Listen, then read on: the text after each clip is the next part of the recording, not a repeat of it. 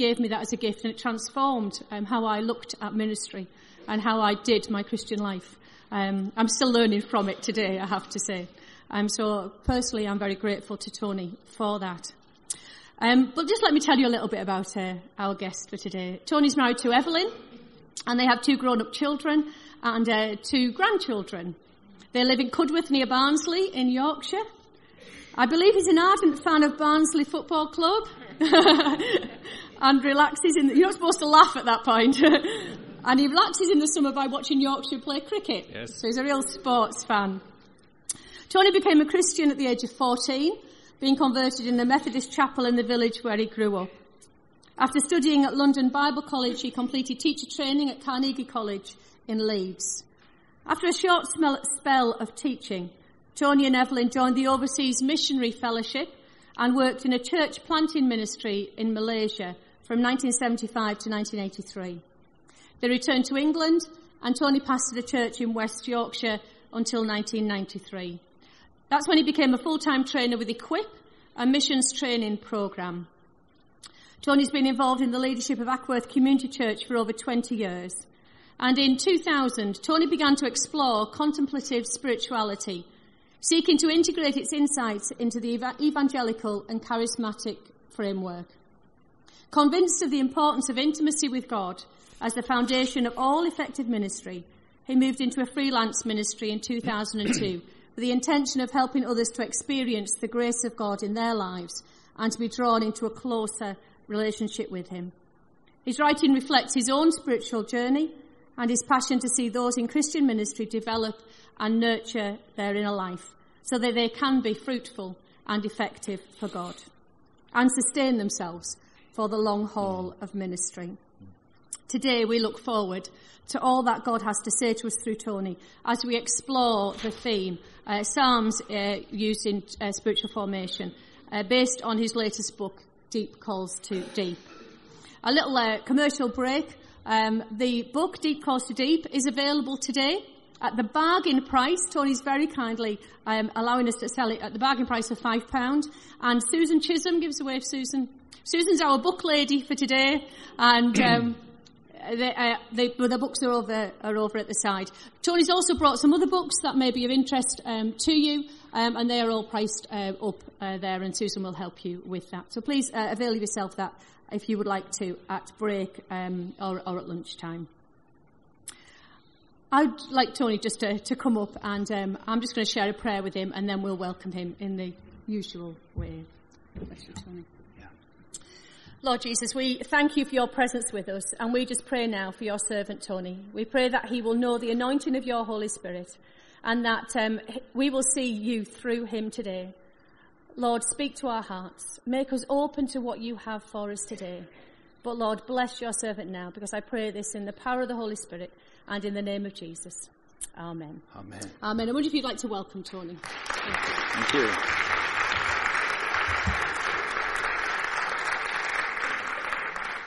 Thank you very much. It's a joy and privilege uh, to be here and uh, to have the opportunity to share with you during this day on uh, the book of Psalms. Uh, when you listen to your life being uh, unveiled, as uh, Jane did then, you realize how long it's been already. one lady said to me, having heard that kind of introduction, she said, what an interesting life you've had. It was the past tense that concerned me as if it were all uh, behind. Uh, we're here to look at the book of Psalms and to look at the book of Psalms in the terms of how it may help us in spiritual formation. Um, God has many ways by which He forms the life of Christ within us. For me, one of those ways is uh, supporting Barnsley FC. Uh, even this season, we went seven games when we lost every game, a club record. That really requires some depth of character to keep hanging on. But we've also gone seven games currently undefeated. We've won every seven. What a turnaround. When every club was sacking their manager, we held on to ours during those seven defeats. Having won seven, he then resigned and he's gone off somewhere else. It takes real guts to be a supporter of Barnsley FC. And uh, something of that life, the challenges that life brings to us in various different ways, um, we're actually going to see uh, in the book of Psalms, because the Psalms, uh, to me, is a handbook for spiritual formation. So you have some notes there. If you'd like to turn to those notes.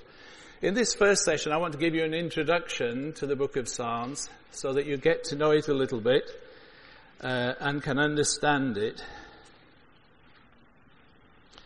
And uh, then also we're going to look at one psalm in particular.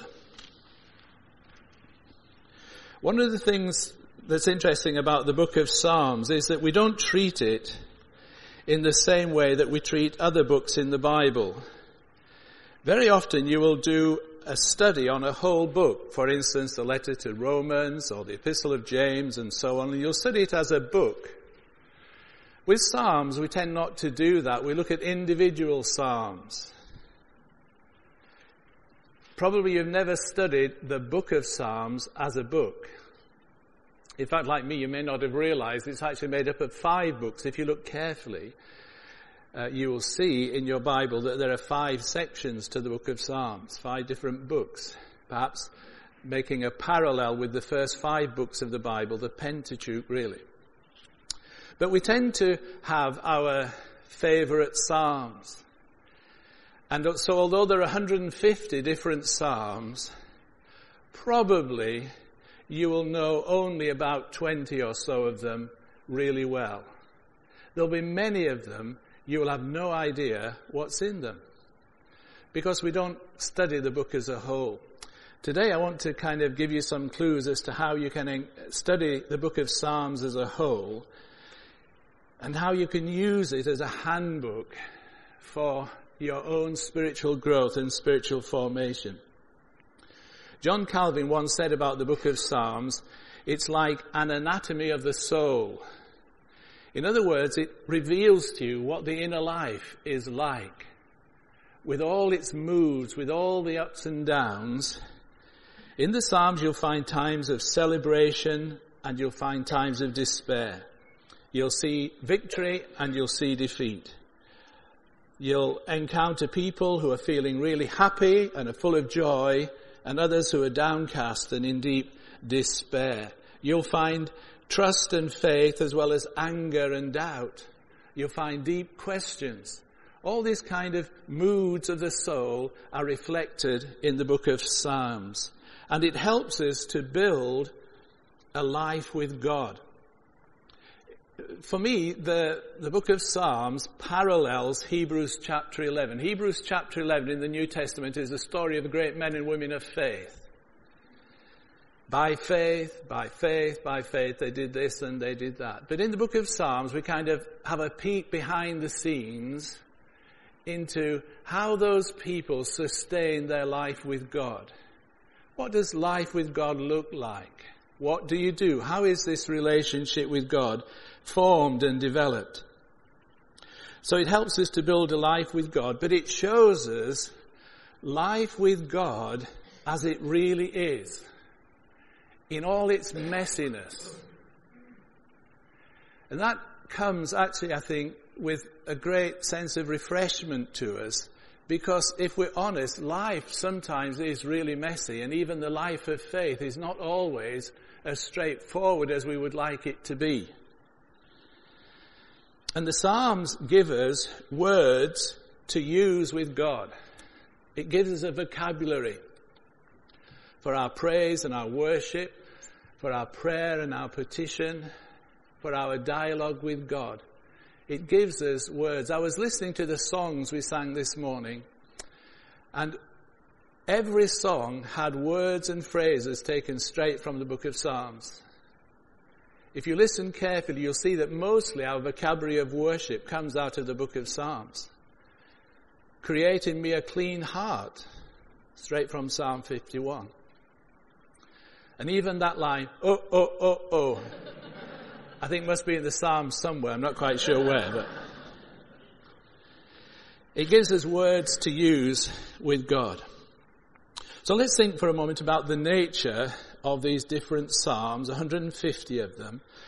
They aren't really, first of all, poems. This is poetic language. And poetic language is the language of devotion. It's not the language of doctrine. This is not teaching you doctrine. This is helping you to express your life in God.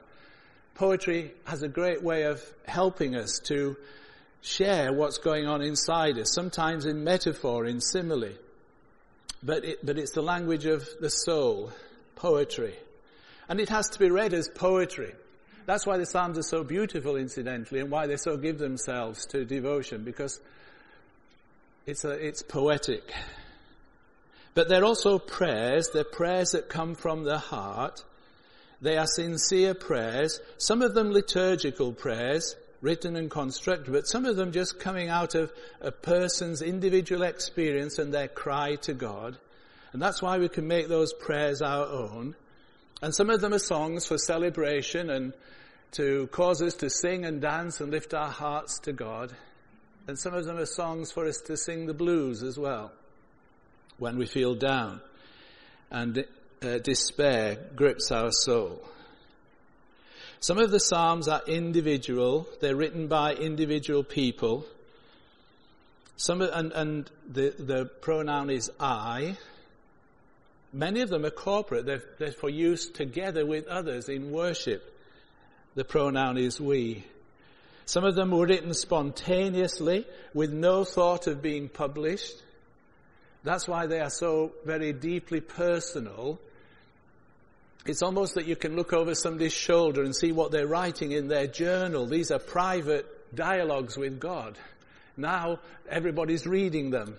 Uh, you would have probably put confidential on your journal, so nobody would do that, to be destroyed in the event of my death. But uh, these musings of the soul are deeply personal. Some of them are very crafted. The psalm we're going to look at uh, in, in this session is one that's been very carefully thought out. It's been crafted and shaped by a wordsmith. The Psalms reflect their human authorship. I think 11 different authors are named. King David, of course, wrote many of the Psalms. But so did Asaph, so did the sons of Korah, that band of temple musicians. So did Solomon and Moses and other different individuals. But behind those individual authors is the divine inspiration that God caused these Psalms to be written and also caused them to be gathered together and collected. We don't know actually who put the book of Psalms together. David certainly uh, would have gathered together an early collection, but some of the Psalms outdate, outdate David, so they can't have all been collected by David. My money is on Ezra uh, as being in the exile, after the exile, one who gathered them together, but we don't actually know that. Only that God was in the process. We'll find as we read them many similarities with our own lives, even in the 21st century, but also some differences. They are written from another culture and another geographical context. They're also written under the Old Covenant. That's very important to bear that in mind. They reflect life with God under the Old Covenant, but there are many similarities with the life that we have under the New Covenant. But you don't need to offer sacrifices as the psalmist did. That is past and gone because Christ offered the one for all time sacrifice similarities and differences. But what you will find is that Christ is in many of these scriptures in surprising places. Some of the Psalms are clearly messianic. Psalm 22 is a psalm of the cross. Some of the darkest Psalms, actually you will find they are quoted in the New Testament and they echo the experience of Jesus. Psalm 22 begins, My God, my God, why hast thou forsaken me?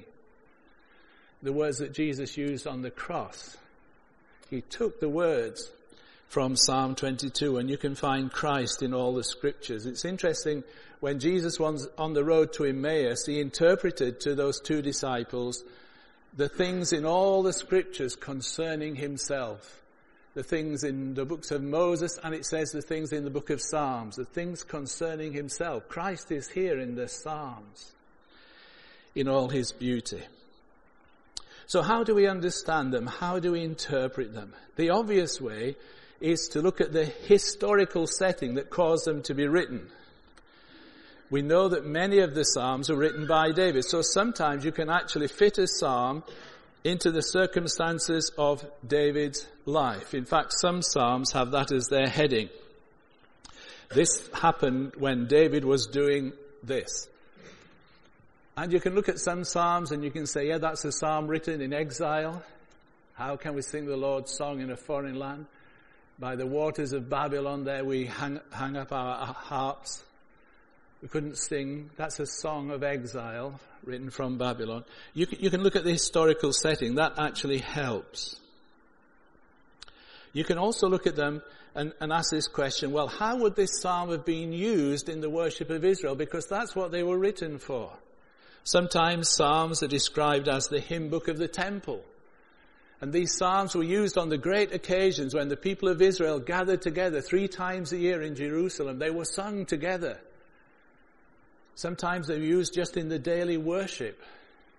And some of them would have been known and memorized by individual believers so that they could use them in their own relationship with God. How were they used in the worship of Israel?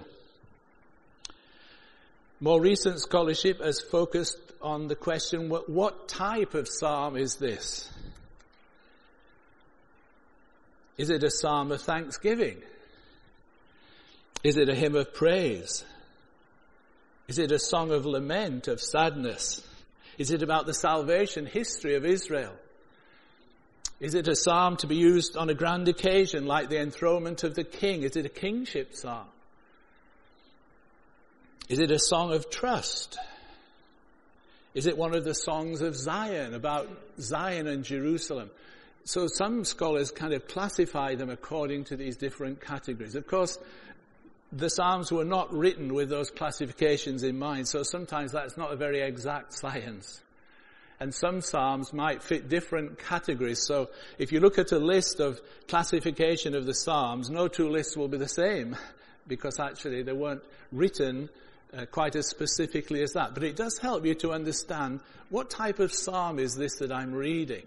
That gives you some of its background, helps you to understand it.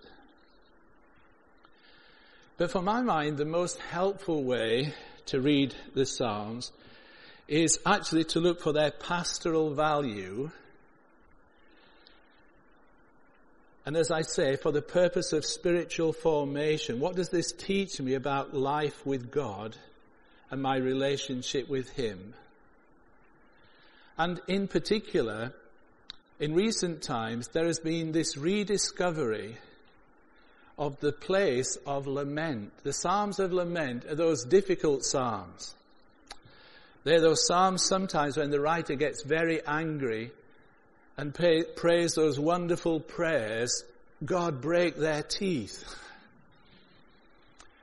When he's so frustrated and so angry, he wants God to remove his enemies and so on. There's some of those psalms that come from a very deep place when the psalmist feels abandoned by God and doesn't know what's going on in, in his life. And what we've begun to realize is that actually life with God does involve these deep places. And that we must not deny those deep places and we must pretend it isn't happening, but we must allow God to use the deep places to form His life within us. And that's where the songs of lament really come together. And the, the book, the title of it is Deep Calls to Deep. And it focuses on some of the Psalms of lament. Because it's in the deep places of life that God invites us into a deep relationship with Himself. If you want to go deeper into God, it will almost certainly be more through suffering than it will be through success. It will be more through suffering than it will be success. Success does not tend to create deeper people, but suffering does. And therefore, the, the Psalms of Lament have a great place in the life of spiritual formation. One of the Old Testament scholars, uh, who has emphasized this and brought this to our attention is a man called Walter Brueggemann. And uh, he classifies these psalms of lament and some of the psalms of praise and some of the songs of trust uh, into three different categories. I want to use the flip chart just to explain this to you. Walter Brueggemann talks about, first of all, psalms of orientation. And psalms of orientation are those psalms that reflect the situation when God is in control and everything in my life is as it should be. Therefore, I'm full of praise and thanksgiving, and I can lift my heart to God. Praise and worship is easy. But then, Brueggemann says, there are psalms of disorientation when it's as if life falls apart, and I may wonder where God is, and things don't seem to be working out according to the formula that I live by and I'm brought into a place of chaos and confusion and I have to find God in this deep place.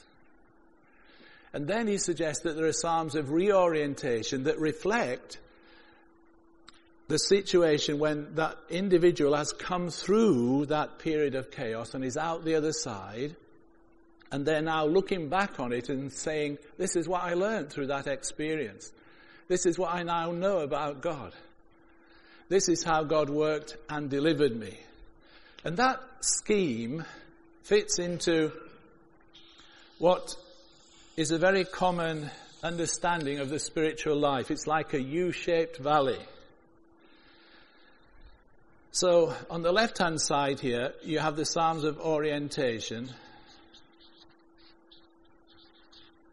which is life with God as it usually is. When God is king, he clearly is ruling over the earth. He's clearly blessing my life and my life is full of praise and thanksgiving as a response. Orientation.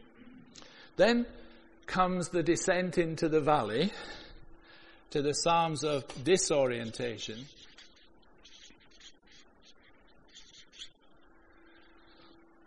When it's almost as if life falls apart. Psalm 23 talks about the valley, even though I walk through the valley of the shadow of death or the valley of deep darkness.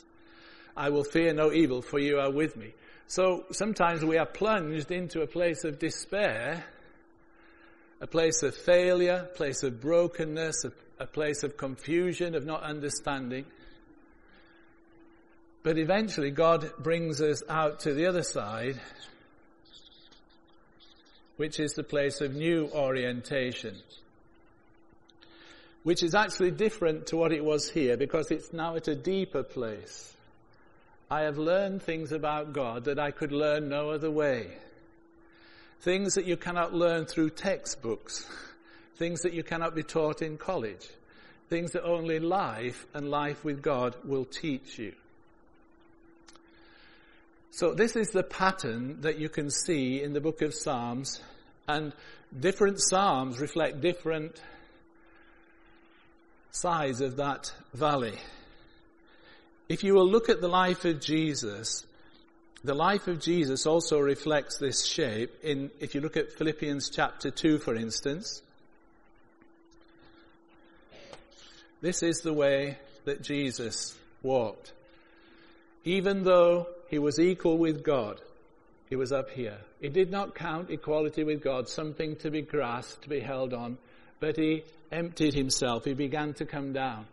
He took human form, made in the likeness of man, the form of a servant. He humbled himself, even to death. Even death on a cross. He was in that place of confusion. That's where he cried out, My God, my God, why hast thou forsaken me? That's where he was. But then, therefore, God has highly exalted him and given him a name which is above every name, and now he's seated at the right hand of God.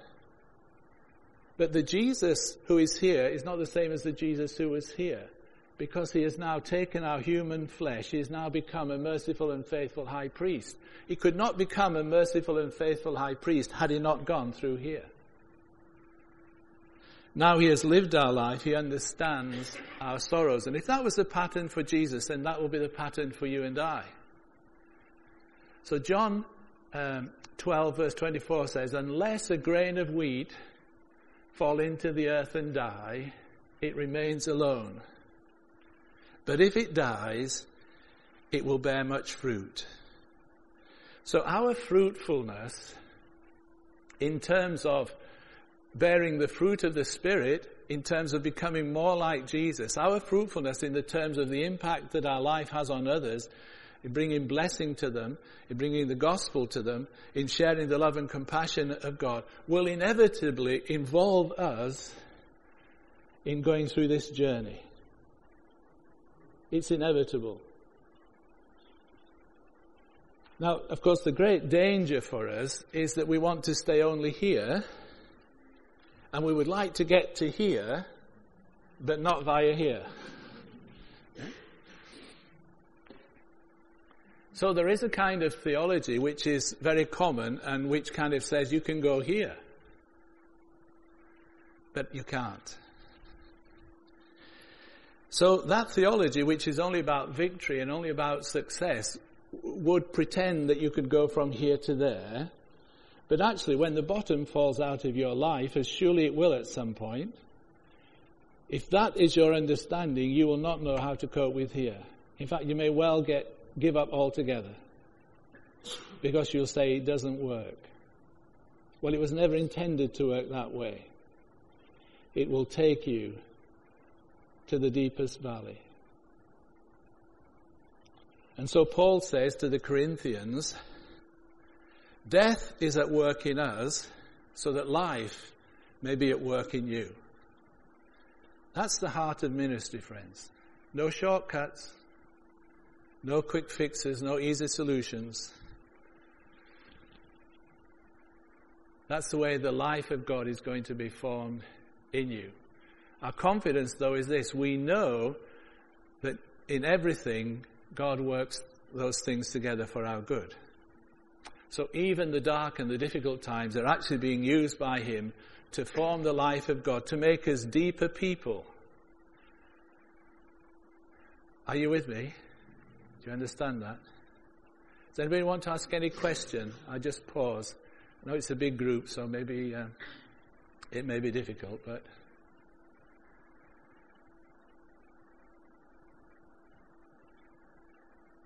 This is somewhat different to the way that many people want to present the Christian life to us. Yes, there is victory. Yes, there is overcoming. But you only have victory through struggle. Victory only is meaningful if there's battle, if there's struggle. And for ourselves, we need to understand this, and in our pastoral care of others, we need to understand this dynamic. That actually God in His love may lead us down. Thinking it, it, it's the sort of thing we could maybe think, okay, we're prepared to go through this horrible disorientation and come out. But just down the road, is there another disorientation? Yeah. Yeah. Actually, Br- Brueggemann says that we're always actually somewhere on this diagram. We may be up here today, we may be down there tomorrow, another day. Myself, I feel that actually the norm is that we are up here and we have long periods when we're up here. But in the course of a lifetime, I'm thinking about a lifetime. As Jane said, I've lived a long life. You maybe have three, four, five real deep experiences when you are taken to a deeper place. And each place of depth releases more resurrection life in you. It's very hard to understand that when you're young and just beginning life because you feel in control of life. But as you go through life, you actually begin to realize you're not very in control of life at all. same pattern collectively in a, in a yes, church, I see it in the church as well and in organizations. Because it's, it's the pattern of life. This is the basic pattern of spiritual formation. Life, death, resurrection. Life, death, resurrection. And it's happening all the time. Life, death, resurrection. It's a basic principle of, uh, of spiritual life and spiritual formation. So we're always uh, somewhere. So what, what Brueggemann is saying, and this helpfully, is that we have lost the song of lament. We don't know how to sing a sad song. So tragedies happen in our church, but when we come together on Sunday, we're still singing the songs of orientation. Some friends of mine lost their daughter, just 22. She died suddenly, tragically. They went to church. They couldn't cope with church because everybody was singing happy songs and they wanted to sing a sad song. they just wanted to mourn and grieve. There was no place uh, at all in their church for them. And sometimes we need to include some of that. Sometimes it's a corporate thing that actually, when this has happened to us as a body of Christ, we need to recognize, you know, this is a tragedy, you know. Not be afraid to acknowledge that. But we, we live in a culture that wants to avoid suffering at all costs, that has no place for it, that wants to eliminate it. And that's the, the culture of modernity that says we're in control. Here's a formula. If you do this, you'll be in control. But life is not like that. And uh, the world is increasingly disoriented. So there's some quotes from Walter Brueggemann uh, about that very thing. It's a curious fact, he says, that the church has, by and large, continued to sing songs of orientation in a world increasingly experienced as disoriented. Something to think about. Well, okay, over the page, you have, in more detail, what I've called stages of faith development as seen in the Psalms.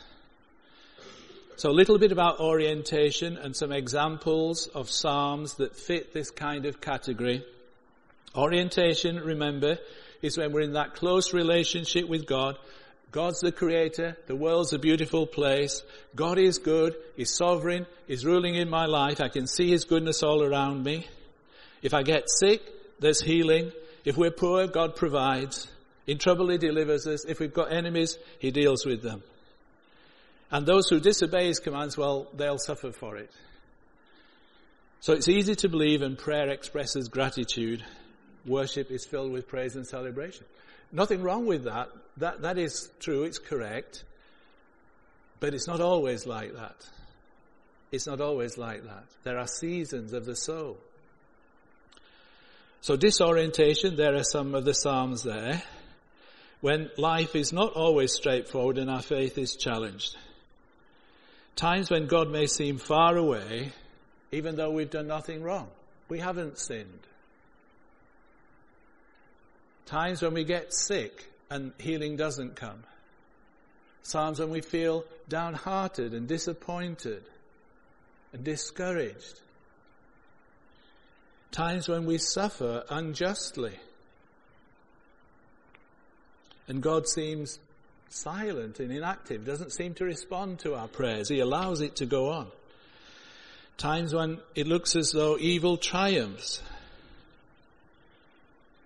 One of the great questions that people often ask is, you know, why do good people suffer?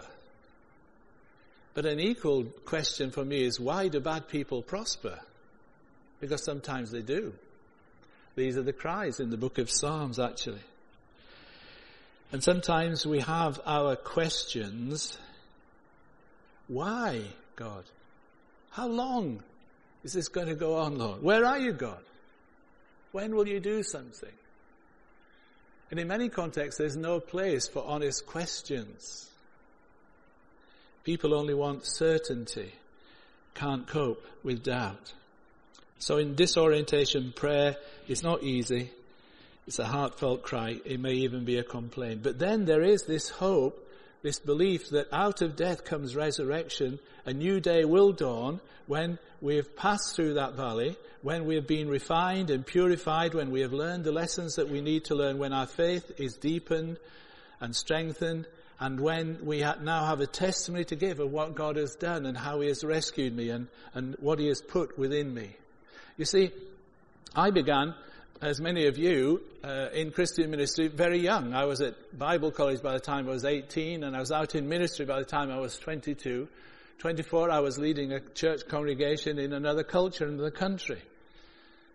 And I could say then, God is faithful. And it was true. But I only knew that in a tiny way because I was only 24. My life was very short. It's true God is faithful. But when I stand before you today, and I'm 65 now, and I say God is faithful, it means a lot more to me than it did when I was 22 because I know God is faithful. And I know it because I've traveled through some of those ways. Do you, do you understand how that truth, it's always true, but it's becoming more true. And it's, it's becoming my truth as well. I know that God is faithful. That's what this is about. Forming the life of God with us. Well, let's have a look at this psalm. We're going to look at Psalm 145.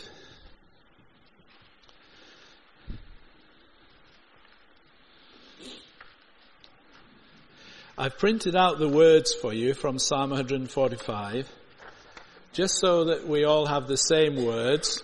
It doesn't matter actually what version you use, but it's just really so this morning you can all see the same words.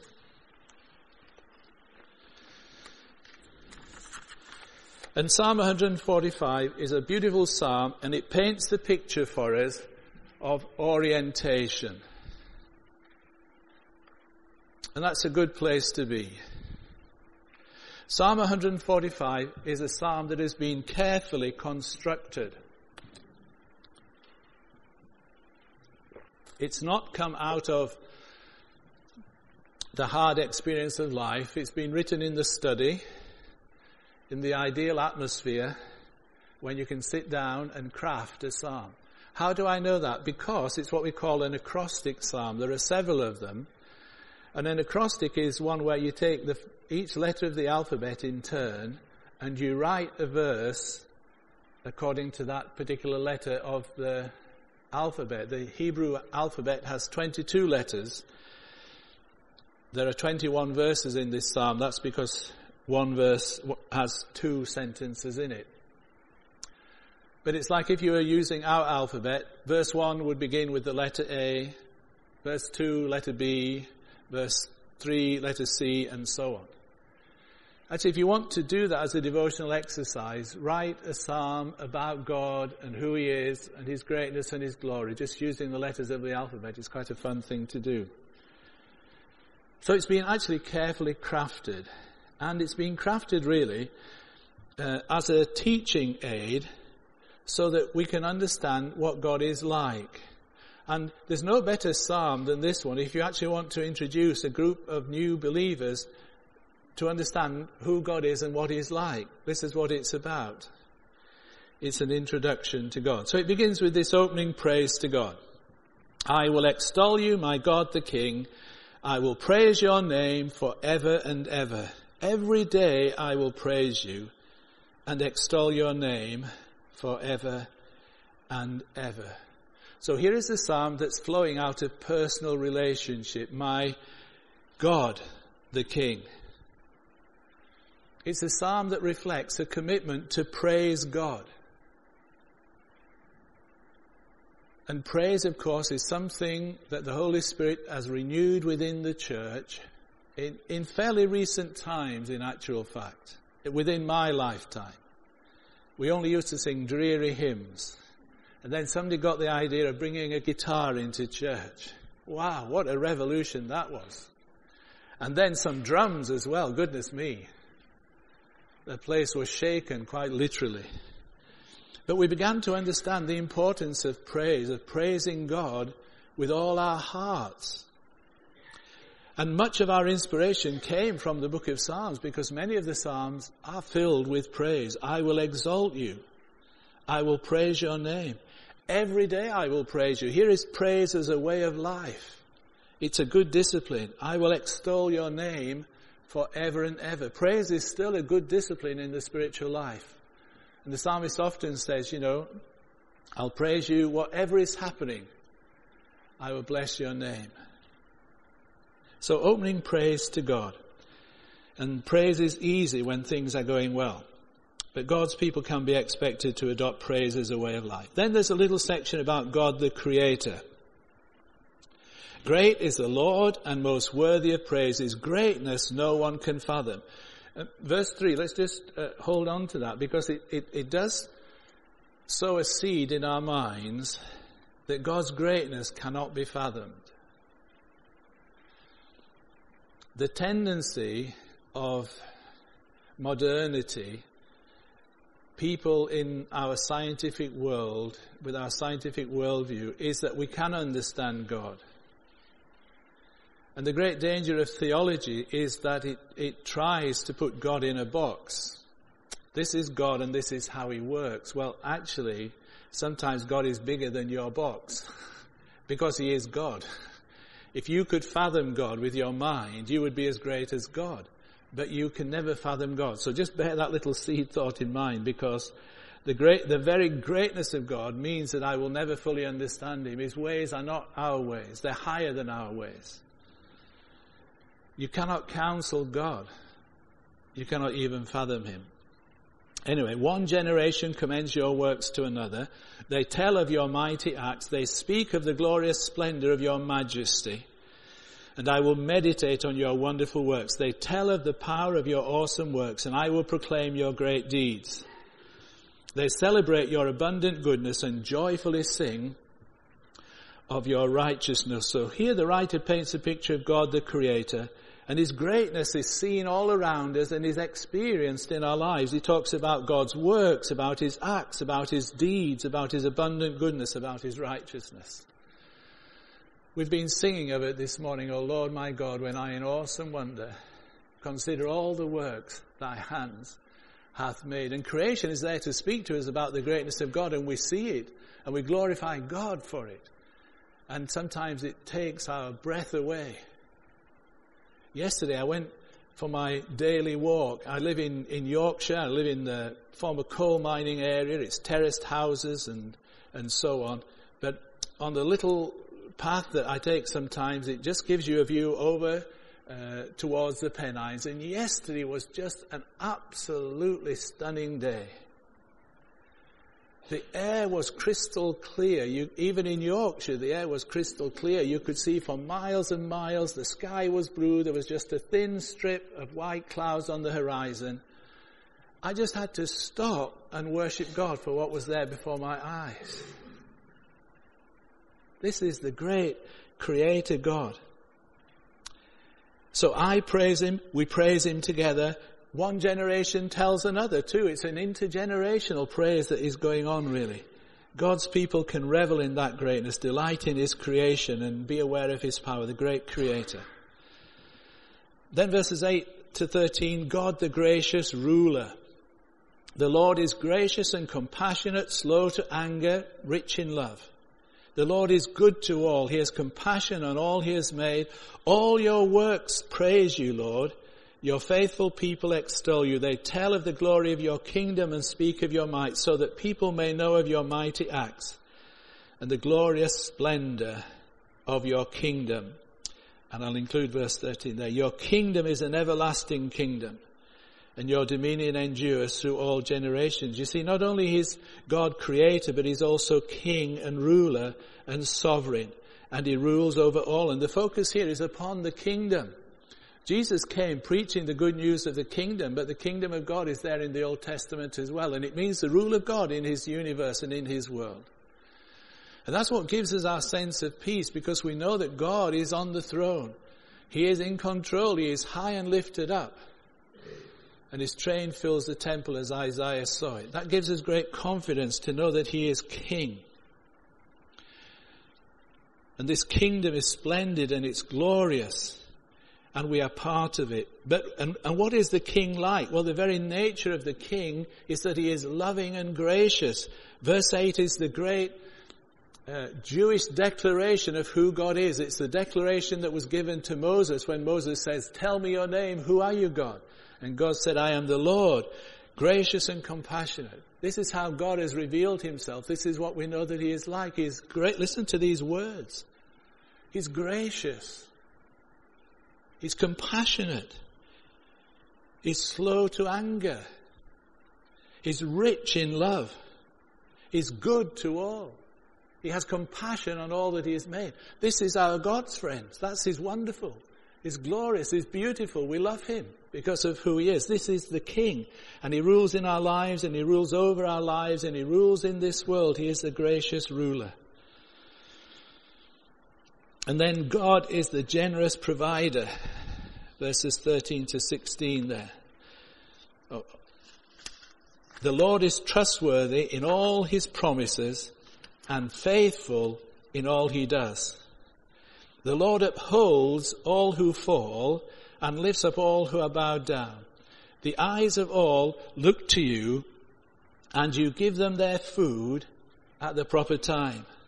You open your hand and satisfy the desires of every living thing. You see, this God is the faithful God. He is faithful to his promises. When God makes a promise, he's not like some politician who can easily renege on his promises who, or who never intended to keep it any, anyway. The nature of this God is that he is faithful and trustworthy. Therefore we depend upon his promises and we receive his promises and we live by his promises. That's what the life of faith is about. He's faithful in all that he does. And his faithfulness is seen in different ways.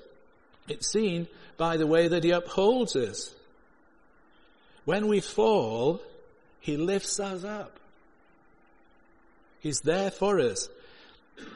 In our moments of doubt or disappointment, he lifts up all who are bowed down.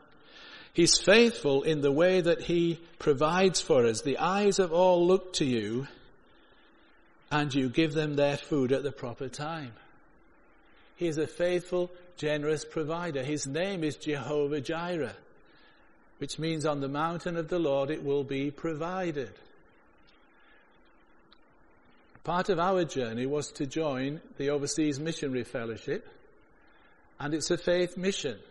When you join the Overseas Missionary Fellowship, you empty your bank balance into their bank balance, and then you live by faith. And we learn to live by faith. And that verse is a particular favorite amongst uh, people in OMF uh, because it reminds us that God opens up his hand every creature to satisfy. There's a little song based on those words that they often sing. The eyes of all look to you and you give them their food at the proper time. And we never wanted for everything. We didn't have a great deal, but we never wanted for anything. So we went and we emptied our bank balance and we lived for eight years on that basis with OMF. Then when we came back to this country, we had to start all over again. I was saying last night to, to Jane and, and Wendy, I never had any worries about faith, about finances when I was living by faith. It was only when I started earning my living that I started to have worries about finance. But we came back with nothing. And I remember lying awake one night thinking, God, some of my contemporaries now that have got established in their careers, they'll have lovely homes, they'll have nice cars, they'll have everything that they want, and we've got nothing. And I felt God say to me, wait and see what I will do. Wait and see what I will do. Within months of returning home and having no house of our own and two small children, God gave us a wonderful five bedroom house. And someone gave us the deposit to get a mortgage on that house. And after we moved in, God brought that back to me and said, See what I told you? I provided for you. That's the nature of this God you can have confidence in as, as many of you begin ministry to know that actually, although you may not have a great deal, you will have everything that you want because that is the Lord our shepherd. You open your hand and satisfy the desires of every living thing. Then verses 17 to 20, God the guardian protector. The Lord is righteous in all his ways and faithful in all he does. The Lord is near to all who call on him, to all who call on him in truth. He fulfills the desires of those who fear him. He hears their cry and saves them. The Lord watches over all who love him, but all the wicked he will destroy. So here is the guardian protector. Again, the character of God is described. Now he is righteous and loving. He does that which is right. He's just, in other words. And all his doings reflect that. In particular, he is near to us. The Lord is near to all who call on him. That's a great promise, isn't it, that we always take hold of? Lo, I am with you always, even to the end of the age, Jesus says. We believe that the Lord is near. He is near to us in our times of difficulty when we call on Him. He listens, verse 19. He fulfills the desires of those who fear Him. He listens to their cry. We believe in answered prayer. We pray because we know that God hears our prayer and He answers our prayers. And many of us have testimony of answered prayer. Because He is the guardian protector. But there is a division and uh, this is a strong thought that goes throughout the Psalms that the righteous prosper and the wicked will be punished. That's about justice in the world, that ultimately there has to be an accountability. Ultimately there must be justice. That's what the psalmist is referring to. If you're righteous, if you follow the ways of God, His blessing will be upon you. If you're unrighteous, you rebel against God, you go your own way, that will lead to disaster. There are only two ways you can walk. And uh, that's something that's reflected in many of the Psalms, and it's just a little echo of it in this Psalm. So he is the guardian protector. So here is a world where God is in control. Here is a world where things are working according to the formulas of faith. Here is a, wor- a world where we feel happy and safe and secure. Here is a world where everything is as we would want it to be. I sometimes call it a psalm for a sunny day. Then the conclusion brings us back to this place of of praise. My mouth will speak in praise of the Lord. Let every creature praise his holy name. So in other words, it's that commitment. I'm going to be somebody who praises God and praises God with all of my heart. And I'm going to join the great song of creation because every creature praises God. And there's this wonderful sense of harmony when the world is as it should be and, and I'm in a right relationship with God and I feel at one with His creation. That's what the psalmist is talking about. This is this wonderful alphabet of praise. Psalm 145. That reflects the period of orientation. I wonder if you feel it. Do you feel it? Orientation. So, now here's something for you to do. At the bottom of the page there, because we have time to do this, um, I'm going to suggest that you might find a partner to do this with, small twos or threes. If you want to do it by yourself, feel free to do it by yourself. Let's just take a, a, a few minutes to think about these questions together. As you read that psalm, how does it make you feel? That's the first question. Then, of all the descriptions of God in the psalm, which one resonates the most for you? Which one best sums up your understanding, your present understanding of God? And then you may be able to share a testimony of how the things which are said about God in this psalm have proven to be true in your experience. In other words, we'll just enjoy this psalm together for a little while. Is that okay? I want to give you 10 minutes to do that. Then at uh, 5 2, we'll uh, just uh, come back together again. So you can move your chair around a little bit. I think that's okay if you want. So find a partner be by yourself if you want, twos, threes, but not large groups, just a small group, so you can just have a personal psalm. And maybe you might finish your, your time with just thanking God for who He is, because that's true. It's true. It's wonderfully true. That is how it will always be. But life is not always like that. And God allows difficulties to come into our lives because that is the way where we are mostly formed and shaped. The Bible talks about the treasures of darkness, that the real gold is found in the deep places. And, and God calls us into deep places so that we may know Him uh, in a deeper way. So whilst we love to be there, sometimes we will find ourselves taking this dip into a period of di- disorientation. And whilst that's always true, sometimes we may, we may wonder, is it actually true? It should be our anchor point, but, and it's always there as the backstop, if you like, but sometimes our experience may seem to contradict that. So in the second session, we're going to look at a psalm, two psalms of disorientation, just to get the feel of that and how we cope with those times and what the psalmist has to say about that. So you need some hot coffee to warm you up? Yes. Our seats again, folks. Thank you. Hopefully you have uh, thawed out again. It's been great to hear from one or two other football supporters with their tales of woe and despair.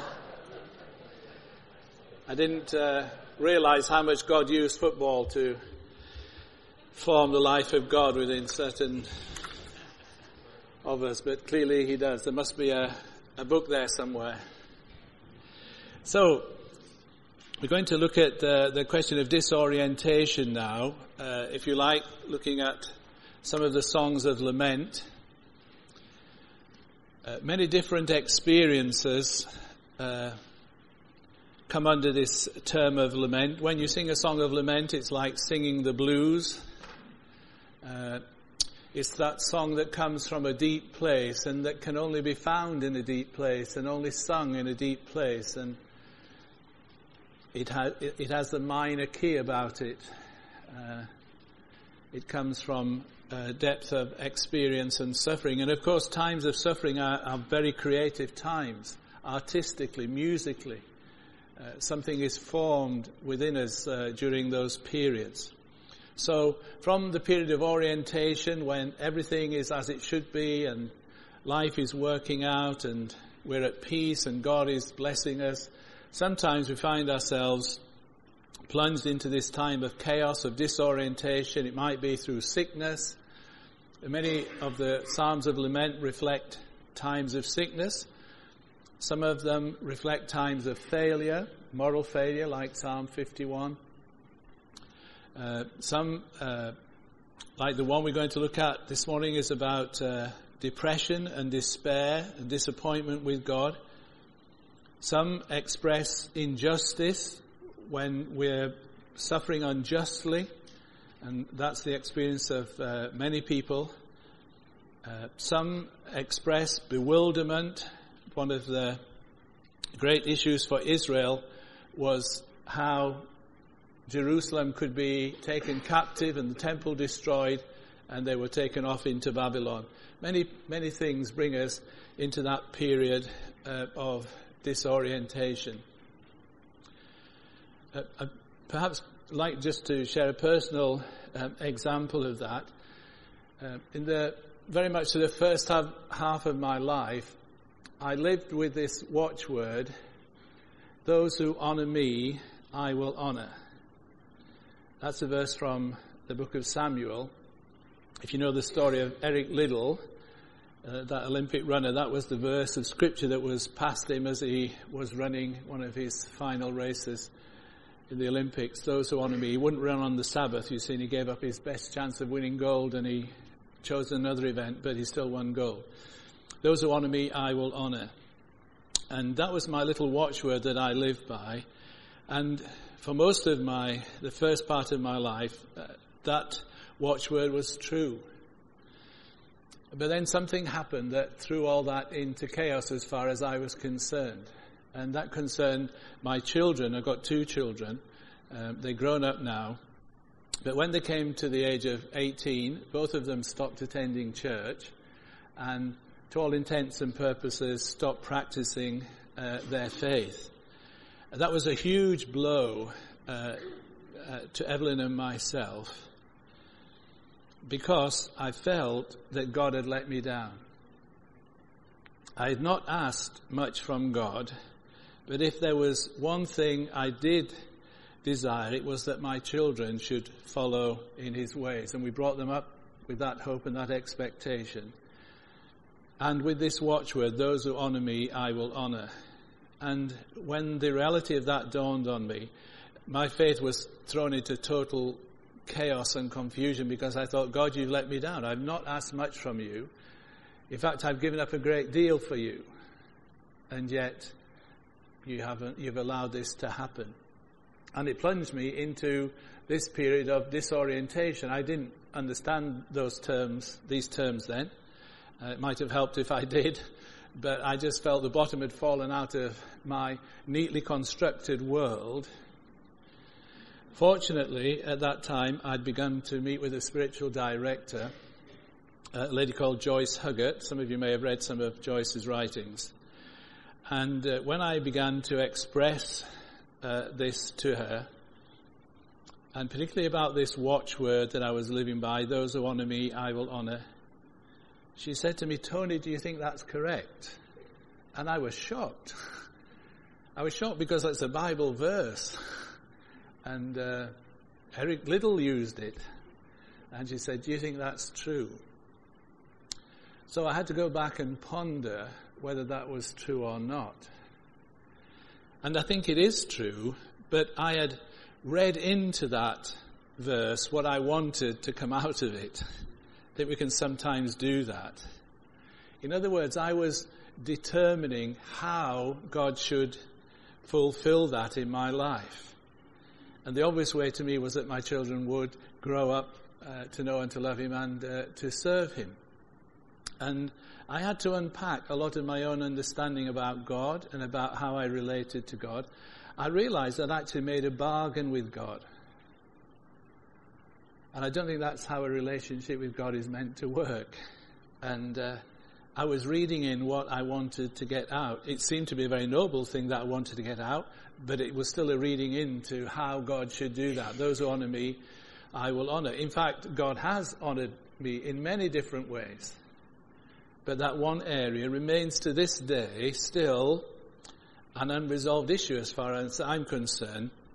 But it plunged me into this time of disorientation and I had to find God again in a different way. It was a very humbling experience, a very chastening experience, very confusing experience.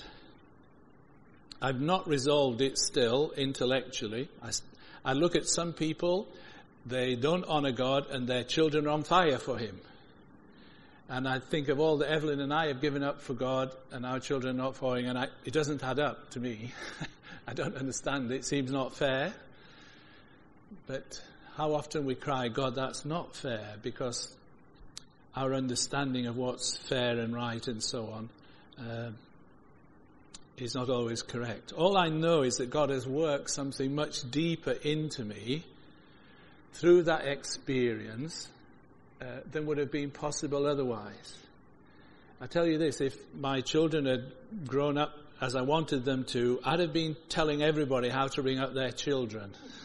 I would have been so proud and so priggish about it all, and I would have had no sympathy for those who also found themselves in difficult places. Now, because my own heart was broken, I can empathize and sympathize with other people for whom life's not working out quite as they expected or planned. And that's something that God can only form in us when we ourselves have this experience of going into a deep place.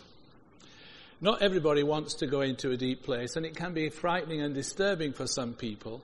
And I often do retreats on this theme, and in the book you'll see that there are several psalms of lament. And uh, one of them is Psalm 88, I think it is, which is the darkest of all the psalms. And it ends on this note, darkness is my familiar friend there is no resolve to it at all. Sometimes I have to leave that psalm out because I think people just can't cope with it. uh, but, um, and I'm not going to use that psalm today, although I do think that you would cope with it. But when you think about going down into the valley, if you feel a little bit scared of it, try and think that it's a bit like abseiling. I don't know if you've ever done abseiling. If you have, you're crazy, but I've never done it actually. But if you can imagine that here you are, you're called to go deep, but you're held. Just like when you're abseiling and you trust that that rope is strong enough to hold you, and you trust that whoever's got that rope at the top, maybe it's bound around a rock or something, that it will actually hold. So actually you can go into the deeper place because you are held. In my experience, and there were other issues that came to me, not just the issue of my children. I came to the point where I really wanted to give up altogether. Uh, in, I was pastor of a church in Yorkshire. I wanted to give up altogether. And I'd been invited to share in another church somewhere else, and I went dutifully, thinking as I went, this is probably the last time I'm going to do this. And I delivered my little talk, and then the leader asked me to greet people at the door, so I went to do that. And a gentleman came to speak to me, and he will never know that this happened. And he just said some words to me, and they weren't words of prophecy. He didn't say, I feel the Lord is saying this, brother. He just shared a word of encouragement and appreciation. And something clicked inside me that just gave me a glimmer of hope. And I felt I was being held by a very thin strand that was very, very thin, but very, very strong. And that even though my grip on God was so weak, his grip on me was still there, and he would not let me go. And it proved a turning point. It didn't happen overnight, but it just gave me a glimmer of hope. So I want to encourage you with that, that even in the darkest night, uh, there is still hope. Now we've mentioned this idea of, of songs of lament, sad songs, songs that reflect uh, the deep realities of life.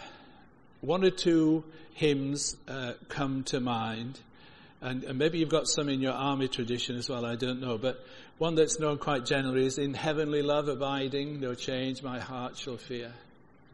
And safe is such confiding, for nothing changes here. That's a song of lament that's written out of deep experience. But there are not many that we actually use. Matt Redman has written one or two songs. I want to play a song by um, a friend of mine, Dave Bilbrough. Uh, he's just got a new album that's called uh, The Song That I Sing. It's a beautiful album. Uh, it's about grace. Got some lovely brass music, so some of you may like that. But this actually is a song of lament. And I said today, I think you're very brave to include this on your album. And uh, when you're doing your concerts, to sing this song. And I asked him, Dave, what kind of response does it get? He said, well, actually people like it when they get to understand it. But it's a song of lament. So I want to play it for you. You've got the words there, actually. So I don't know what page they're on, but we're going to be looking at Psalm 42 and 43.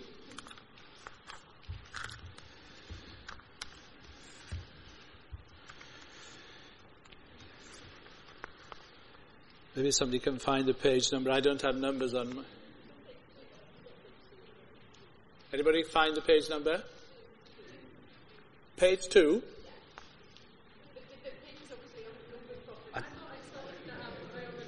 Yes. I said to Jane when I, there's something wrong with the numbers in this, but anyway, page two.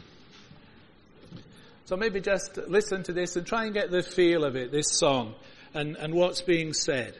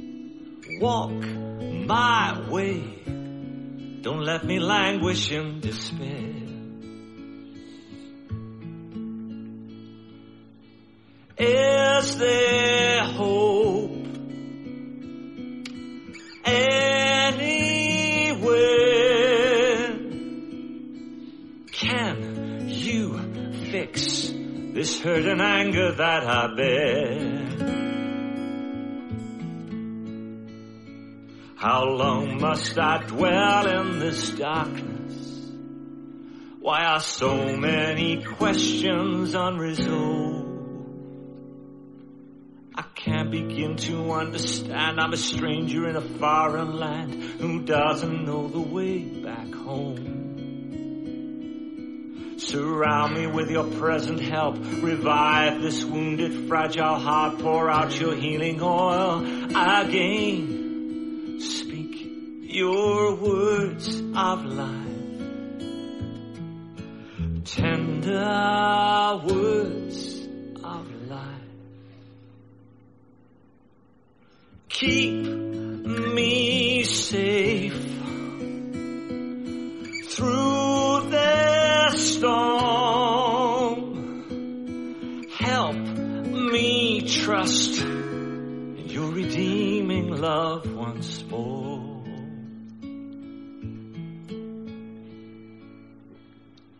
Those who sow in tears will reap with songs of joy. Those who sow in tears will reap with songs of joy. Let my mouth be filled with laughter and my tongue with singing. Turn your ear to me and hear my prayer. Rescue me from this wasteland and restore my soul. My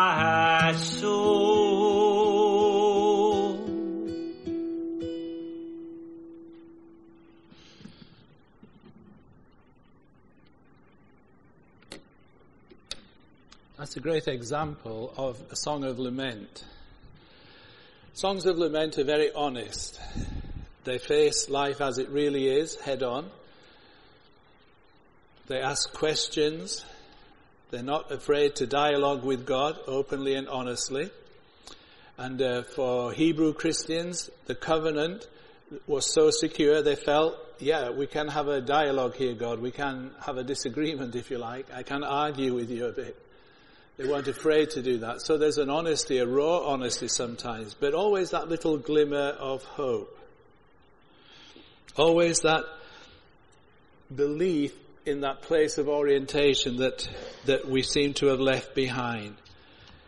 And a glimmer of hope, a glimmer of truth. Those who sow in tears will reap with songs of joy. That's a truth that comes out of a place of lament. That's something you only know if you have been there. So that's a wonderful example of a song of uh, lament. So we're going to look at Psalm 42 and 43, two psalms that go together.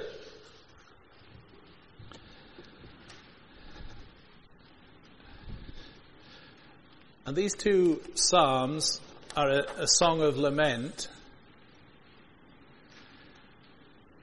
which are about disappointment and heartbreak and uh, feeling abandoned by God and rejected by Him. We know that that is not true, but we feel that way sometimes. And you can see that this psalm has been carefully constructed. When we look at it, and the reason we put these two psalms together is that there is a chorus that runs through, a verse that is repeated in verse 5, verse 11, and then again in verse 5 of the second psalm. And interspersed is some verses. First of all, the psalmist is really saying, I feel spiritually dry. Then he's saying, I feel overwhelmed. Then he's saying, I feel abandoned. That's the kind of structure uh, behind the psalm and why we put those two things uh, together. The heading of the psalm describes it as being a maskil, a maskil of the sons of Korah.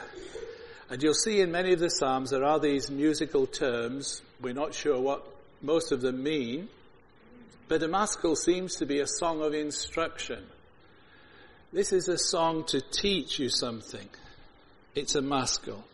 So it contains some truth. And the truth, the instruction is that in the deepest sorrow, the soul can still turn towards God. I can still choose the direction of my soul, even in the deepest sorrow and deepest disappointment. But it is a choice. The sons of Korah were those who were a guild of musicians and responsible for temple worship. So the writer of Psalm 42 and 43 does seem to be, although he's unnamed, but he seems to be one of that, one of those worship leaders who often used to go up to the temple leading others in worship. Verse 4 says, How I used to go with the multitude, leading the procession to the house of God. Here is a leader, an established leader of others, a worship leader probably. He seems to be a, a musician he talks uh, in Psalm 43, verse 4, about praising God with his harp. So he seems to be one of those musicians. And the suggestion is that he is one of those who has been carried away into exile in Babylon. You remember that was part of the history of Israel. They were defeated by the Babylonians. Jerusalem was destroyed. The temple ransacked and people were carried off as exiled into Babylon. And that was an, a period of disorientation and the cry of many of them reflected in Psalm 137 was this, how can we sing the Lord's song in a foreign land? We can't worship God here. Jerusalem is the place where we should be. And so it plunged them into grief, into despair, into depression. So that physical exile has caused this sense of spiritual abandonment and this acute depression. I don't know if you have ever suffered from depression yourself. I don't know if anybody close to you has suffered from depression. I'm sure in terms of ministry you will meet many people who are suffering depression. It's said that one in four people in Britain will experience at some point in their life some expression of mental illness. One in four. And we're not immune from that. And sometimes when there are these periods of loss, disappointment, it can plunge us into despair and when we look through this psalm, you'll notice the symptoms, the common symptoms uh, of what we call reactive depression. Reactive depression is when you're reacting to a situation of loss or of grief. It's not the same as endogenous depression, which is when it's something to do with the chemical imbalance within you. It's, it's caused by external circumstances. Therefore, it is more easily recoverable, but it is real nonetheless. When I was a teenager growing up, my father uh, suffered uh, depression. Uh, he'd been a coal miner, came out of the pit because of his uh, health issues, got a job working for the local council, loved what he was doing, and then was made redundant. And it plunged him into a deep depression, and he would sit in his chair, staring into space, his eyes glazed over, lost in his own kind of thoughts and despair eventually needed to be hospitalized. He was in hospital for, for many weeks with that kind of reactive depression. Eventually came out of it, but it was a very real thing and quite traumatic for us as a family. And the psalmist here is experiencing something like that. In verse 3, he talks about his tearfulness. My tears have been my food day and night. One of the signs of depression is that you start crying for no reason. Men and women. Not related to a particular gender. You cry for nothing. Verse 5, you feel downcast and disturbed. Your mood is very low. You're restless. You can find no peace. There's this inner turmoil that will not stop, will not go away. You have a deep sadness of heart. You feel rejected and abandoned in verse 9 and verse 2. And, and sometimes emotional depression is kind of projected onto God and it becomes spiritual depression too. There is a famous book by uh, a well-known Christian leader called Dr. Martyn Lloyd-Jones. He wrote a book on spiritual depression. I used to have it on my bookshelf at home and sometimes when people would come in, you know, they like to look at your books. Do you know which was the book that people most went for? This book on spiritual depression. Quite interesting that. But he wrote a, a book on spiritual depression, that, that topic, because sometimes how you're feeling emotionally translates into how you're feeling spiritually. And there's a deep connection between the two, and he feels rejected and abandoned. And actually in verse 10, it, it leads to physical pain, a psychosomatic connection. Body, soul, and spirit cannot be separated. Sometimes your body feels what's going on inside you. And sometimes these little illnesses that we get, they're actually psychosomatic. They're caused because the soul is not at peace. I was having my hair cut once and I said to the barber, I don't know what's wrong with my hair. It feels out of condition. And he says, maybe it's you that's out of condition. but it's true, even your hair sometimes will reflect the state of your soul. That's what's going on here. That's the setting. But in this structure, the psalmist is finding his way through his despair. He is responding to it. And the chorus, that repeated chorus, is the way that he is coping with it. So I want to focus first of all on the chorus.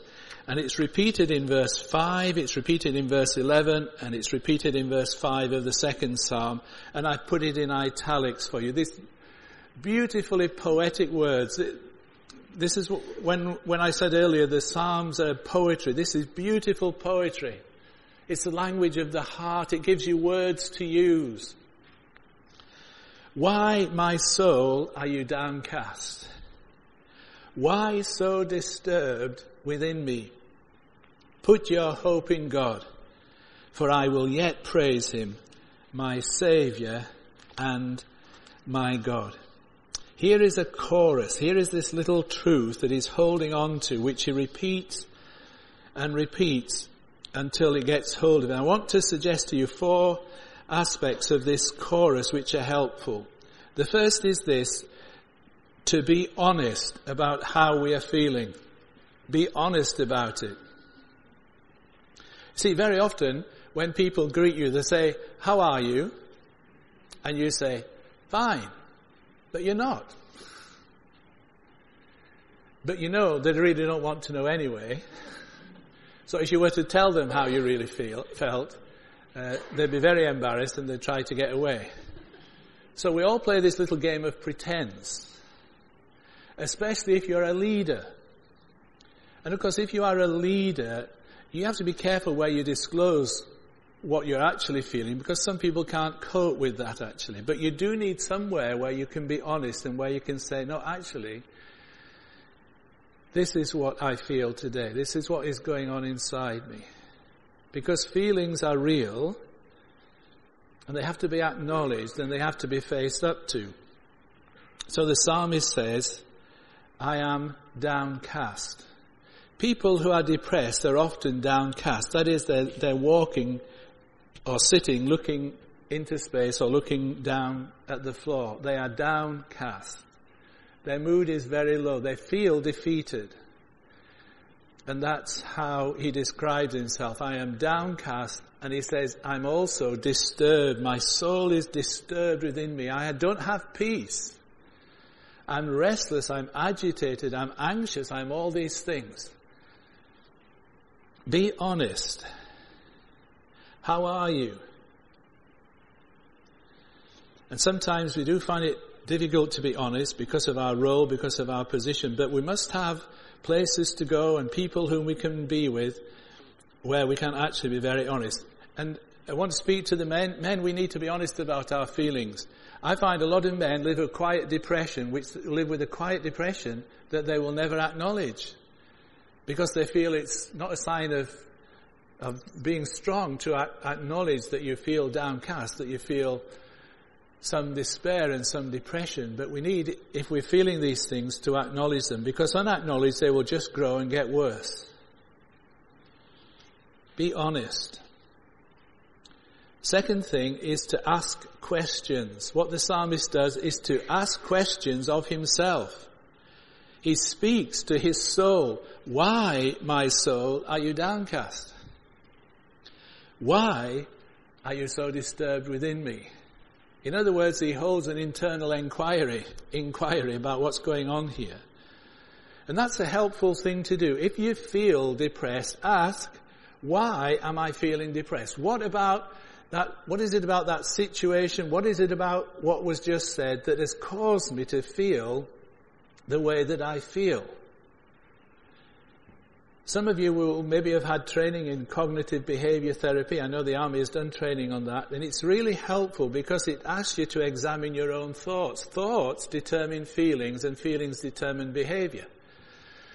So if you're feeling a certain thing and you're behaving a certain way, you need to get back to the root of it and say, what am I believing that's causing me to feel this and to behave like this? And then if you can identify the thought, you can, re, you can uh, capture that thought, take it captive, you can retrain that thought, you can exchange that thought for the truth, and, and then you can move out of it. But very often we don't even know what we are thinking. We're just too busy feeling and responding accordingly. Ask questions of yourself. Understand those thoughts. That's where sometimes we need help to work through that process. And good listeners, good counselors, good spiritual directors help us with that process. It's something sometimes we can't do for ourselves. Even the most experienced of us can't do it for, for ourselves. It's like cutting your hair yourself. Not easy thing to do. Better to let someone do it for you. And if you want to explore your thoughts, it's, it's helpful to do it with somebody else who can just ask you the right kind of questions and help you to get to the root of it. In that book on spiritual depression, Dr. Martyn Lloyd-Jones says this. We must talk to ourselves instead of allowing ourselves to talk to us. Most of your unhappiness in life is due to the fact that you are listening to yourself rather than talking to yourself. Can you understand that? Why are you downcast, O my soul? Talk to yourself. Don't just let your soul, the seat of your emotions, don't let that just dominate how things are. Ask some questions of yourself. But then the third thing is this, to have faith to have faith, a grounded optimism. Put your hope in God, for I will yet praise Him. Here is the belief that says this God who is good will not actually let me go. He will not let me fall. He will hold on to me even though I don't feel it at this present moment. But I know, because I know the truth of Psalm 145, I know that He is near. I know that He will not let me be defeated. He will hold on to me. but it is a battle. It's a battle sometimes. And I must choose to hold on to the truth even when it is not my experience.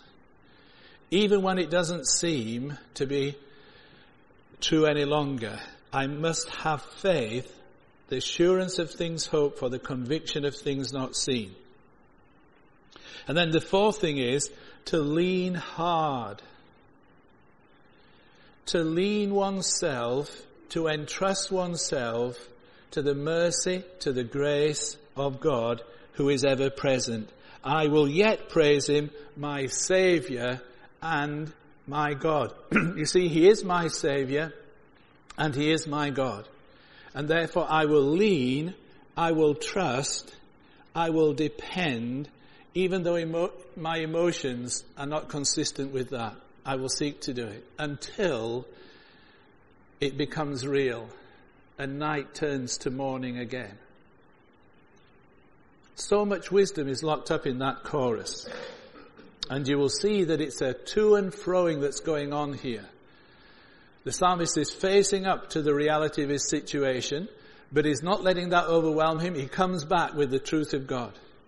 Then he feels another wave of despair coming over him and he comes back with the truth of God. And then another wave breaks over him, but he comes back with the truth of God until eventually he triumphs, even in the midst of his despair. So let's look at these different movements then that are going on in the psalmist, in this honest writing. The first four verses I've called it I feel dry, spiritually dry, shriveled up. As the deer pants for streams of water, so my soul pants for you, my God. My soul thirsts for God, for the living God. When can I go and meet with God? My tears have been my food day and night, while people say to me all day long, where is your God? These things I remember as I pour out my soul. How I used to go to the house of God under the protection of the mighty one with shouts of joy and praise among the festive throngs.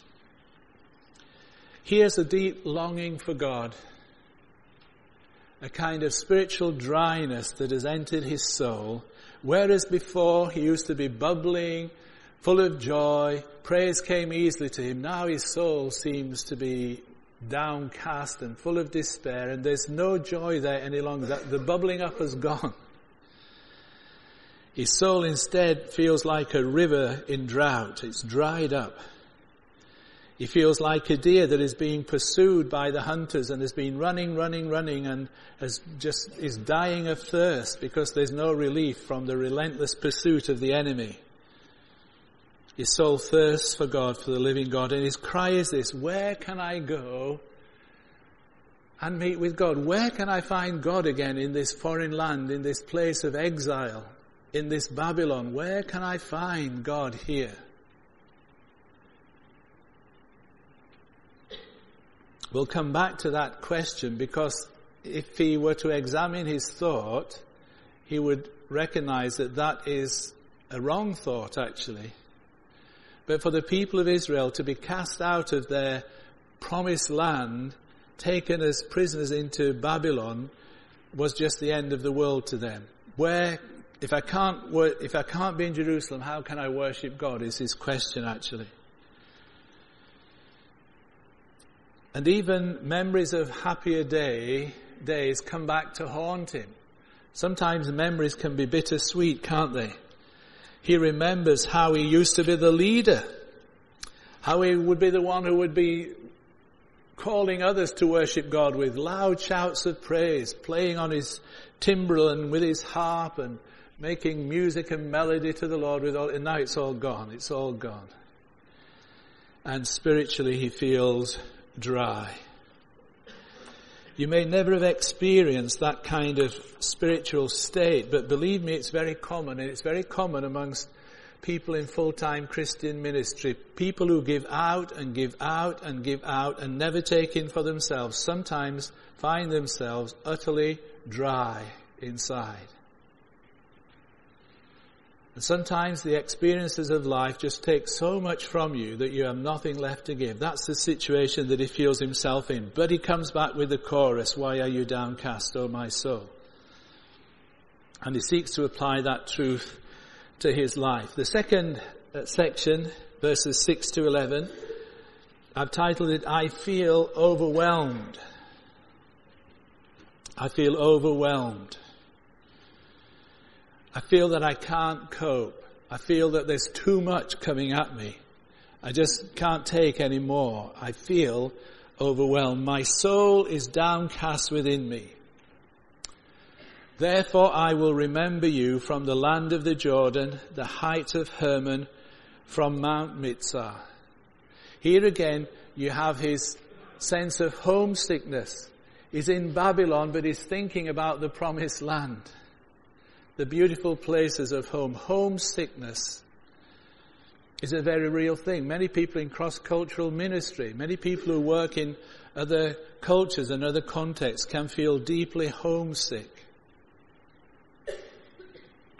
Even within your own culture, if you're in a foreign land, if you're in a place that is, is totally alien to you, where you don't feel you belong anymore, you can feel this kind of homesickness. That's what he's feeling. It's very real.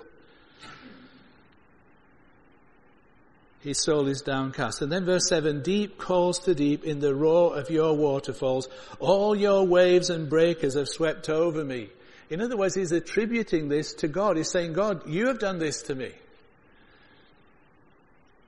It's like I'm a boulder on the seashore and the waves are coming crashing in upon me. And you are the author of it. Deep calls to deep in the roar of your waterfalls. That's a, quite an enigmatic expression, deep calls to deep. What it seems to me is that in these deep experiences of life, God is inviting me into a deeper experience with Himself. Let me say that again. In the deep experiences of life, God invites us into a deeper experience with Himself. If you want to know intimacy with God, if you want to grow deeper with God, He may well invite you into the deeper places because that's where He is to be found. Many people remain shallow as believers because they don't want to go to the deep places. But God takes the psalmist there in order that his experience may be deepened. But even there, in the darkness, feeling overwhelmed, there is still hope. Takes me back to that thin thread that I felt was holding me the grip of God's grace. Listen to what he says. By day, the Lord directs his love. At night, his song is with me, a prayer to the God of my life. In other words, he is not totally abandoned. And this musician who has sung so many songs has still got one or two songs deep in his heart that just give him this glimmer of hope and just remind him of God's unfailing love. By day the Lord directs his love. At night his song is with me because God will not let us be tempted or tested beyond that which we can endure.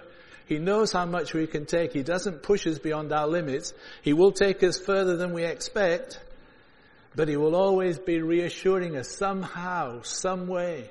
Sometimes just a word from a friend, sometimes just a song that we listen to, sometimes a word of scripture that comes to remind us that God will never let you go and the psalmist is held. I say to God, my rock, why have you forgotten me? Why must I go about mourning, oppressed by the enemy?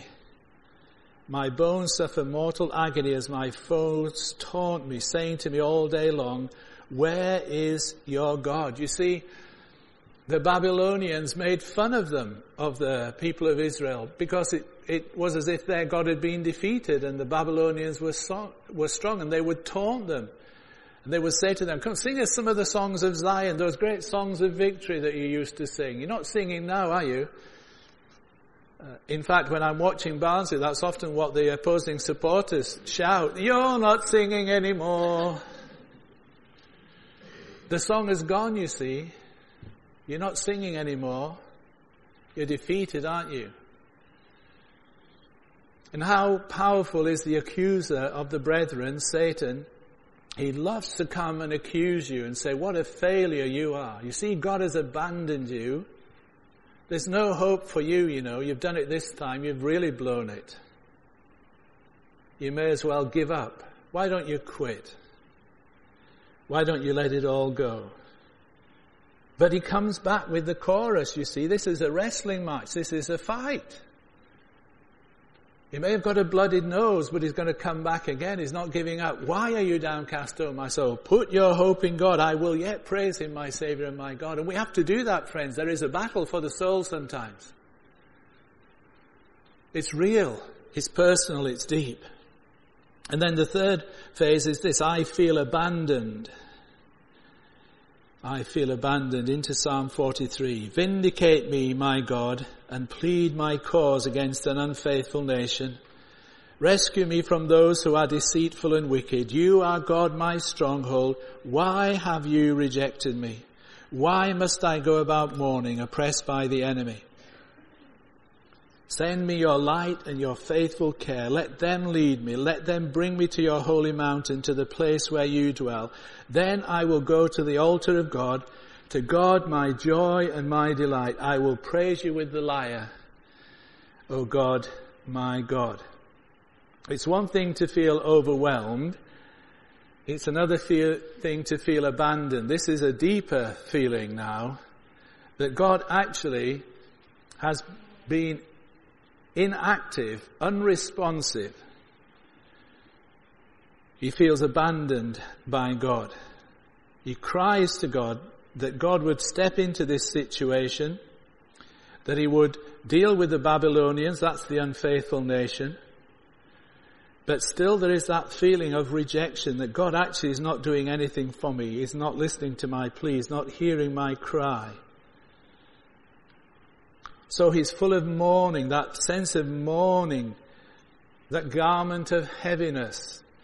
That spirit of heaviness comes upon him again as he feels it's hopeless. He's oppressed. This is spiritual oppression, oppressed by the enemy. But still, there is that glimmer of hope. Send me your light and your faithful care. All I need is that little word from you, God, that will give light to my path and a lamp for my feet. Let it come. Speak your word of life to me, God, in my need. Let your faithful care lead me. I know you will not abandon me. Let them bring me to your holy mountain. And here is his hope.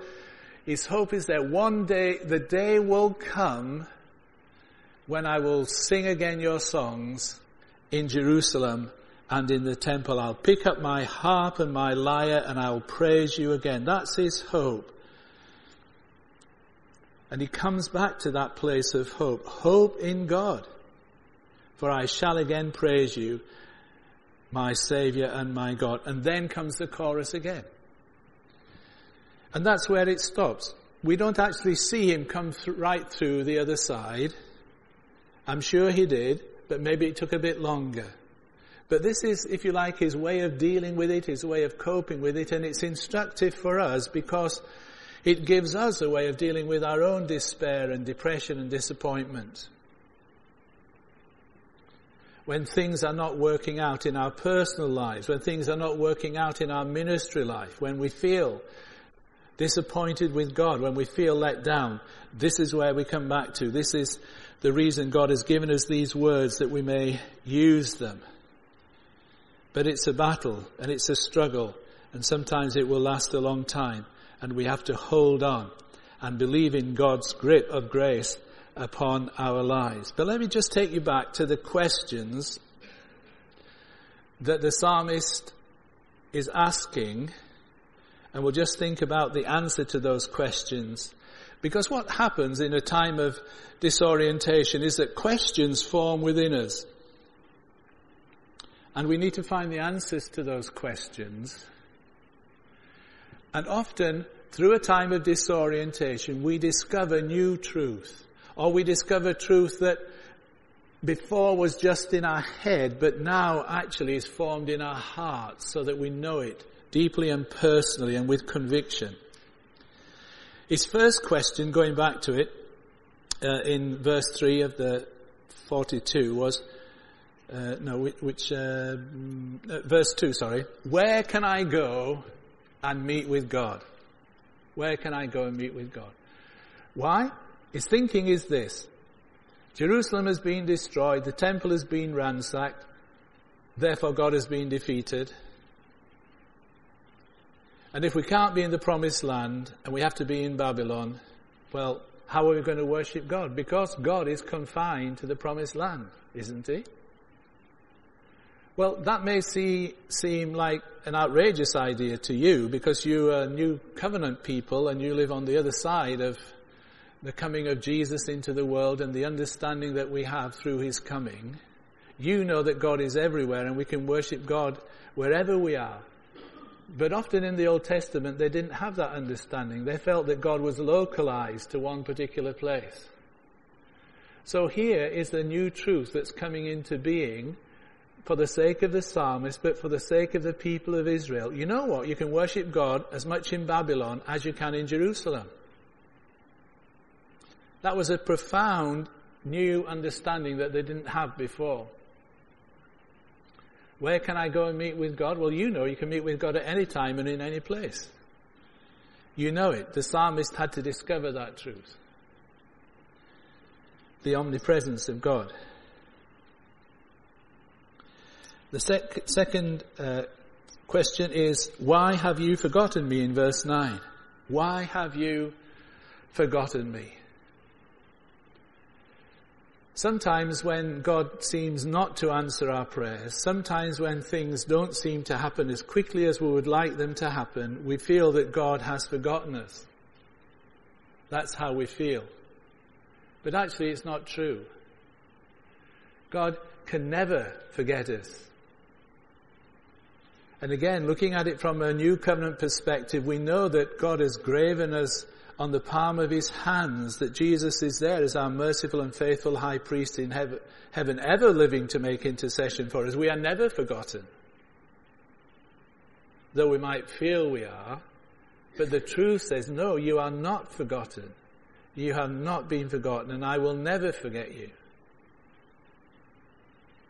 And then the third question is, why have you rejected me? That's in Psalm 43 verse 2. Why have you rejected me?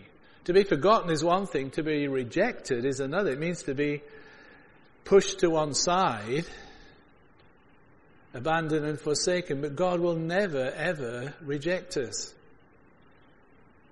Doesn't matter what we have done, where we find ourselves, God will not reject us. He will not abandon us. He will not abandon us because Jesus took that on the cross. Why have you forsaken me? He took that abandonment so that we need not be abandoned. And even though our emotions may lie to us and deceive us, the truth is that God will never ever leave us nor forsake us. We come back to these deep truths in these moments of disorientation and we find them for ourselves and we discover them for ourselves and they become real to us, not theory, not just doctrine that we believe, but life that we live. That's the purpose of this psalm.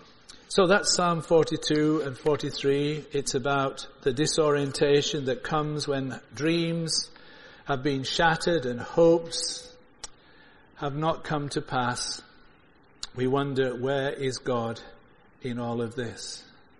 Difficult place to be.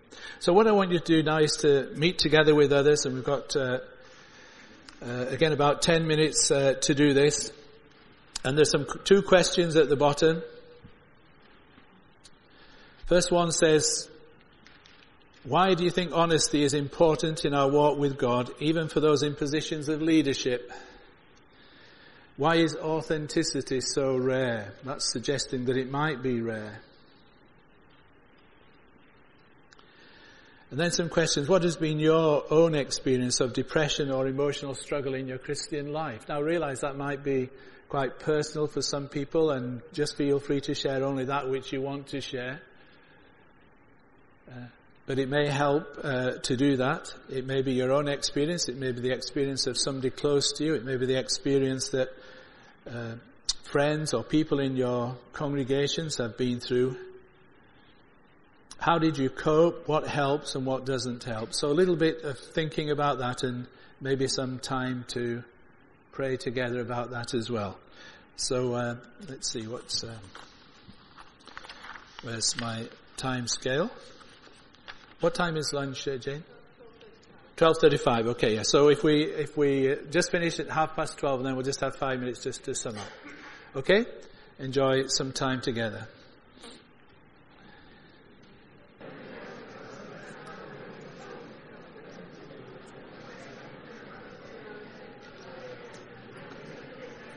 Can of course continue talking over lunch.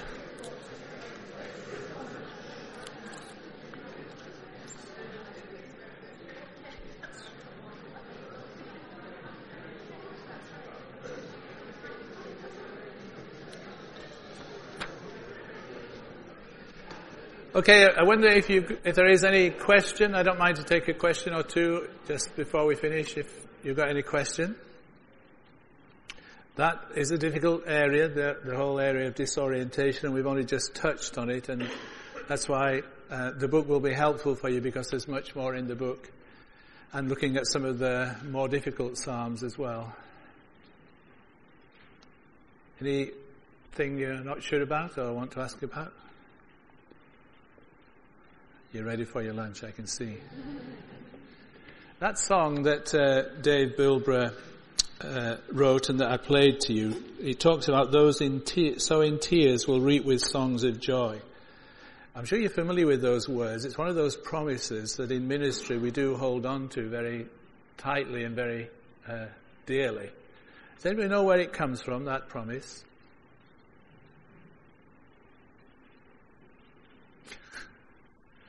Roughly. Psalm, yeah, it's a psalm. It's actually Psalm 126. If you, have a, a, a, Bible you want to turn to it, I'll just read. It's a very short psalm. It's a, it's a psalm that comes out of that period of exile that we've just been thinking about. Put your hope in God, for I shall again praise him, my Lord and my Saviour. And of course, God did bring the people back out of exile when the work that He wanted to do of purification within them was completed. Then they returned. Psalm 126 reflects that situation. Let me read it to you. When the Lord brought back the captives to Zion, we were like men who dreamed. We never thought this day would come, but it came. Our mouths were filled with laughter, our tongues with songs of joy. Then it was said among the nations, the Lord has done great things for them.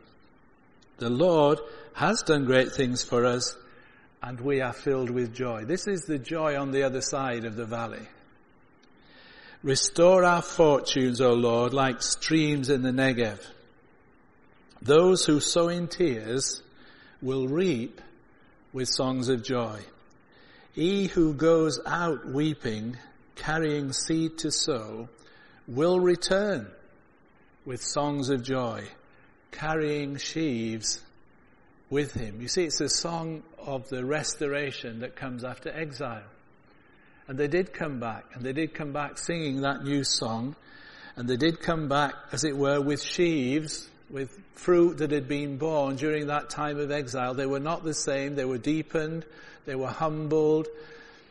Uh, they became closer to God as a result. And it leaves with us an abiding legacy, a truth which is ours to take hold of. Those who sow in tears will reap with songs of joy. Believe me, in ministry, there will be days when you sow in tears. But the truth is this, you will reap with songs of joy. Hold on to it. That truth is ours because people, like the psalmist, went through the dark valley. Let's just pray together, shall we? Father, we thank you for this morning, for all the truth that your word holds for us, in particular that truth, Lord. And we pray for those today who maybe are sowing in tears. Maybe in this room, Lord, people who have shed their tears Maybe our friends and colleagues out there on the front line of ministry today, sowing in tears, through their tears, despite their tears. But thank you, Lord, that there is this promise that when we do that, we will reap with songs of joy. May we also know that joy, Lord. May we also come rejoicing, bringing those sheaves, bringing the lives of people who have been changed and transformed, of situations that have been resolved, of prayers that have been answered, and so on, Lord. May we know the songs of joy in our heart too, we pray. In Jesus' name. Amen. Amen.